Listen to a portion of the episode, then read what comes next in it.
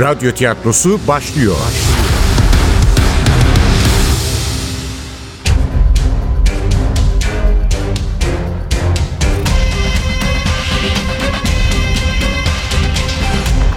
Sultanı Öldürmek 32. Bölüm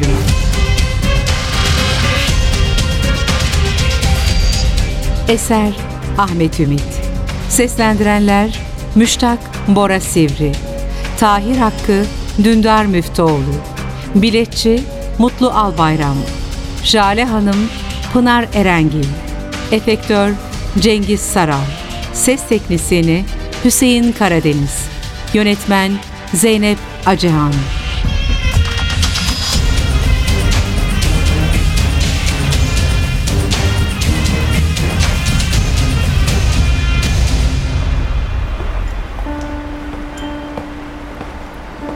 İyi de Tahir Hakkı ve onun öğrencileri değilse katil kim? Kim olacak? Sezgin tabii. Ama Hisar'ın kapısından geçerken içimde uyanan sevinç parladığı gibi aniden sönüverdi. Ya değilse, ya Nusret'i yeğeni öldürmediyse, Tahir Hakkı da masum çıktığına göre, şüphelerin üzerinde toplandığı tek zanlı sen kaldın. Şüpheler niye benim üzerimde toplanıyormuş canım? Polisin elinde ne tanık var ne de bir kanıt. Hem Sezgin'i hala bırakmadıklarına göre Beyefendi, beyefendi. Beyefendi bir dakika. kimdi bu seslenen yahu? Az önce geçtiğim kapının önünde boyu bir buçuk metreden daha uzun olmayan kahverengi kabanının içinde kaybolmuş esmer bir adam gördüm. Bilet almadınız. Bilet almanız lazım. Ee, kusura bakmayın geziye geç kalmıştım da. Tahir Hoca'nın ekibinden misiniz? Tahir Hakkı'yı da tanımayan yoktu. Sahada çalışacaksın Müştakçım. Sadece arşivlerin karanlık koridorlarında dolaşarak tarihçi olunmaz. Geçmişte yaşananları muhayyilende canlandırmadıkça olanı biteni anlayamazsın. Son 21 yıldır ne müzelerin yollarını arşınladığından ne de saray saray kale kale dolaştığından oradaki memurlardan da görevlilerden de hiç tanıdığım yoktu. Bu gidişle de hiç olmayacaktı. Adam sende, kimin umurunda? Kısa boylu esmer adama giriş ücretini ödedikten sonra girdim içeri. Taş merdivenlerin daha ilk basamağında Tahir Hoca'nın sesi çalındı kulağıma. Tarihte hiçbir olay nedensiz değildir. Elbette bu hisar da nedensiz yere yapılmadı. Kulle-i Cedide, Yenice Hisar, Boğaz Kesen ve nihayet Rumeli Hisarı olarak adlandırılan bu muhteşem kale büyük bir hazırlığın ilk adımıydı. Büyük bir hazırlık. Neydi bu büyük hazırlık? İstanbul'un değil, Konstantinopolis'in ya da Osmanlıların lisanınca söylersek Konstantiniye'nin fethi. Şehrin İstanbul olmasına daha çok var. Daha şehir fethedilmedi bile. Daha Hisar'ı yeni yaptırıyoruz. Ama önce Konstantiniye'nin fethi nereden çıktı? Onu konuşalım biraz. Yeniden sustu. İşte o anda gördüm hocayı. Hisar'ın neredeyse tam ortası sayılabilecek, bir zamanlar yazları konser verilen dairemsi açıklıkta ayakta duruyordu. Sırtında siyah kalın paltosu vardı. Boynunda siyah atkısı, başında aynı renk kaşe kumaştan kasketi. Osmanlılardan bahsetmesine rağmen senatoda konuşan Romalı bir konsüle benziyordu. Niye böyle düşündüğümü bilmiyorum. Belki rahat tavırlarından, belki hitabet gücünden. Katılanların çoğunun kadınlardan oluştuğu 30-40 kişilik grup konser izleyicilerinin oturması için yapılmış beton basamakların üzerinde dikiliyorlardı. Çünkü yerler ıslaktı. Bazı basamakların üzerinde kirli kar kalıntıları göze çarpıyordu. Güneş, Çandarlı Halil'in yaptırdığı burcun tepesine ulaşmış olmasına rağmen hava hala soğuktu. Paltolarına, mantolarına sıkı sıkı sarılmış olan katılımcıların çoğu siyah gözlüklerin ardına saklamışlardı gözlerini. Ama o karanlık camlar bile geziye katılmaktan duydukları memnuniyeti gizleyemiyordu. Sırtını Çandarlı Halil'in kulesine verdiği için Tahir Hoca henüz güneş gözlüğüne ihtiyaç duymuyordu. Dünkü konferansa katılanlar var mı aranızda? Kalabalığın yarısından fazlası elini kaldırdı. Tabii ben de. Anlamak için gözleriyle kafilesini tarayan Tahir Hakkı'nın çakır gözleri bana gelince durdu. Bir an bomboş, manasızca süzdü beni. Sonra demek teşrif edebildiniz beyefendi dercesine ağır ağır başını salladı. İki açık çay, bir peynirli omlet, üç zeytin, bir parça yağsız beyaz peynir, iki dilim tahıllı ekmek ve artık çok da kalmayan ömrümün en kıymetli bir saatlik zamanı. Evet müştak, bana bunları borçlusun. Muhtemelen suratım kıpkırmızı olmuştu. Muhtemelen kalabalıktakiler ilgiyle bana bakıyorlardı. Yer yarılsa da içine girsem durumu. İçinde babamın tabancasını taşıdığım çantama iki elimle sımsıkı sarılıp aptal aptal sırıttım. Elbette Tahir Hakkı işi burada bırakmayacaktı. Müştak çok değerli bir tarihçidir. Bir zamanlar öğrencimdi. Son derece başarılı bir öğrenci. Niye övmeye başlamıştı ki beni şimdi? Sezar'ın katledilmesinin ardından yaptığı konuşmasına ben buraya Sezar'ı övmeye değil gömmeye geldim diye başlayarak sonra büyük bir dil ustalığıyla ölü hükümdarı göklere çıkartıp katillerini rezil rüsva ederek halkı ayaklandıran Marcus Antonius'u hatırladım. Yoksa Tahir Hakkı tam tersini yapıp beni öven sözlerle başlayıp sonra rezil rüsva mı edecekti? Evet, Müştak başarılı bir öğrencimdi ama sonra sapıttı. Aşk, tarih merakını yendi. Bir kadın bunun aklını çeldi diyecekti fakat yapmadı. Sonra profesörlüğe yükseldi. Şimdi ise en yakın dostum oldu. Ancak son zamanlarda kötü bir huy edindi. Randevularına geç kalıyor. Sabahleyin bu ihtiyar adamı tam bir saat bekletti. Çok özür dilerim hocam. Ne söyleseniz haklısınız. Ben söylemeyeceğim. Siz söyleyeceksiniz Müştak Bey. Evet, anlatın bakalım konuklarımıza.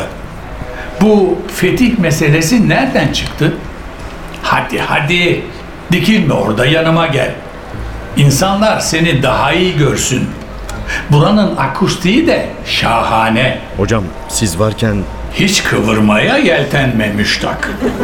O tür lakırdılarla beni kandıramazsın. Derhal gel ve borcunu öde. çaresiz uydum emrine. Tahir Hakkı durumundan gayet hoşnut, sahnenin ortasında kollarını kavuşturmuş, en sevimli haliyle etraftakilere muzip gülücükler dağıtıyordu. Birden anladım. Bu adamdan katil olmazdı. Tahir Hakkı ne kimseyi öldürebilir ne de böyle bir olaya destek verebilirdi. Çok kötü bir insandım ben. Korkunç biriydim. Kendisine iyilik yapanlar hakkında hep fenalık düşünen bir habis. Şaziye'ye de neler yapmıştım akşam. Şahiste teyzem haklıydı. Fesattım ben. Fitne fücurdum. Neler düşünmüştüm. Tek suçu beni oğlu gibi sevmek olan bu ihtiyar adam hakkında.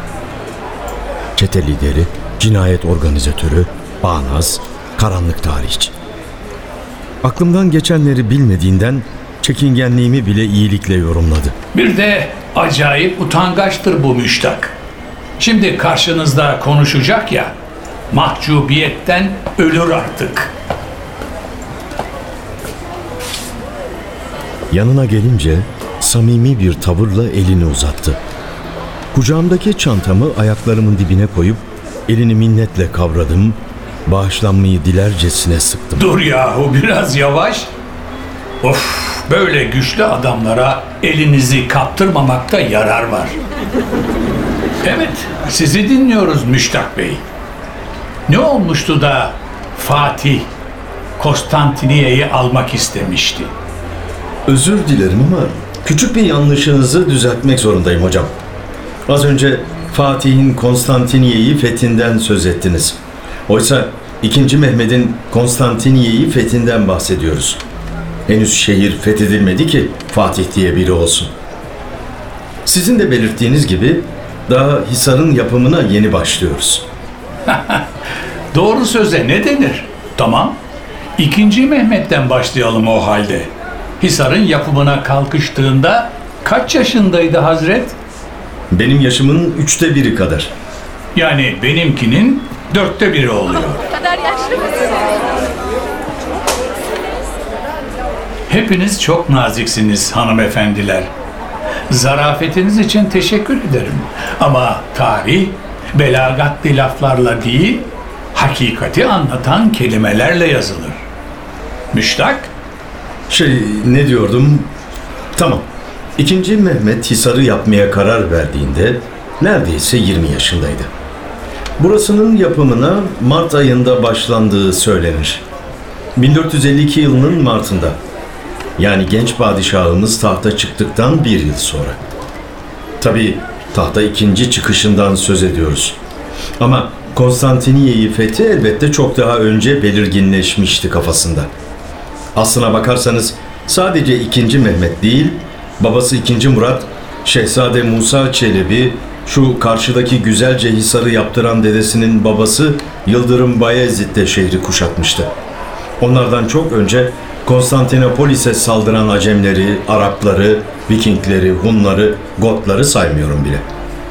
Bütün bu halklar içinde Osmanlılardan önce şehre sadece Latinler girebilmişti. 1204 yılında. dördüncü Haçlı Seferi.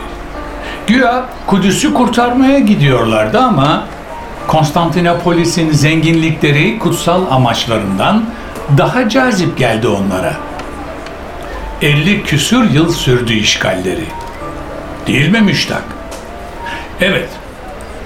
1204'ten 1261'e kadar. Şehrin uğradığı en büyük yıkım o zaman oldu. Kentlerin kraliçesinin en değerli zinetlerini çaldılar. En kutsal tapınaklarını yağmaladılar. Ama sonunda yine Bizanslılar, daha doğrusu Doğu Romalılar hakim oldu dünyanın gözünü diktiği bu şehre. Yok yok, uzaklaşma öyle müştak. Gel bakalım, kaçmak yok. Devam etseydiniz hocam. Şahane anlatıyordunuz. Evet, Profesör Müştak Serhazin, Fethin nedenlerini anlatıyor efendim. Peki, devam edeyim o zaman. Osmanlılar için Konstantiniye'nin alınması Latinlerden çok daha farklı bir anlam taşıyordu. Sadece kentin zenginliklerinin ele geçirilmesi değildi amaçlanan. Büyük bir engelin kaldırılmasıydı. Evet, Osmanlı Devleti'nin imparatorluğa dönüşmesinin önündeki en büyük engellerden biriydi Konstantiniye. Özellikle de 2. Mehmet zamanında neredeyse bütün bölge Osmanlı'nın hakimiyetine girmişti. Konstantiniye bu toprakların ortasında bir adacık gibi kalmıştı. Cihan şumul bir devlet kurmak isteyen 2. Mehmet için her an arkadan hançerlenebileceği bir düşman adası. Osmanlı'nın Aşil topu.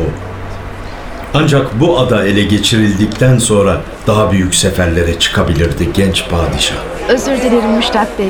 Lütfen bağışlayın sözünüzü kestim ama yeri gelmişken sorayım istedim.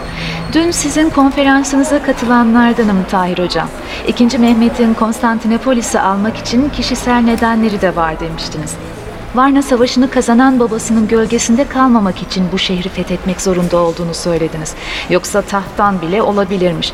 Çandarlı Halil ve adamlarının ona karşı olduğunu biliyoruz. Aklımı kurcalayan konu şu. Eğer 2. Mehmet'in böyle bir korkusu olmasaydı. Mesela 2. Murat benim yerime padişah olan oğlum savaşsın diyerek Edirne'ye gelmemiş olsaydı, böylece Varna Savaşı'nı 2. Mehmet kazansaydı, hatta Çandarlı Halil de ona biat etmiş olsaydı, yine de şehri fethetmek için bu kadar çaba harcar mıydı? Güzel soru Jale Hanım. Jale Hanım mı? Demek tanıyordu bu kadını. Az önce kendisine iltifat edenlere itibar etmemesine rağmen Jale Hanım'a içtenlikle gülümsemesi de dikkatimden kaçmamıştı. Flört benzeri bir durum mu vardı aralarında? Niye olmasın? Herkesi kendin gibi mi zannediyorsun? Hayatını sadece bir kadının peşinde harcayan bir çare aşık. Evet Müştak. Ne diyorsun Jale Hanım'ın sorusuna? Sence ne yapardı genç hükümdar? Muhakkak çaba harcardı. Osmanlılar mutlaka Konstantinopolis'i fethetmek zorundaydılar. Bu kaçınılmazdı. Yanlış anlaşılmasın hocamın teorisine karşı değilim. Aslında iki sebebin de birbirine bağlı olduğunu düşünüyorum. Günümüzde nasıl ki hükümetlerin ayakta kalması için ülke içindeki koşullar kadar dış konjonktürün de elverişli olması gerekiyorsa geçmişte de aynen böyleydi. Ama tarih biriciktir. Liderlerde. Fethi yaratan koşullar olmasaydı elbette 2. Mehmet Fatih'e dönüşemezdi. Öte yandan aynı koşullar olsa bile genç padişahın kişiliğinde bir önder ortaya çıkmasaydı Konstantinopolis'in fethi ertelenirdi. Ben bu sözlerin altına imzamı atarım.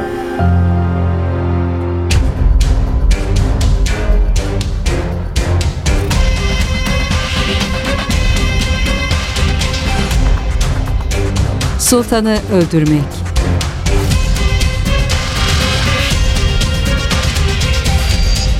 Eser Ahmet Ümit. Seslendirenler Müştak Bora Sivri. Tahir Hakkı Dündar Müftüoğlu. Biletçi Mutlu Albayram. Jale Hanım Pınar Erengil. Efektör Cengiz Saral Ses Teknisini Hüseyin Karadeniz. Yönetmen Zeynep Acehan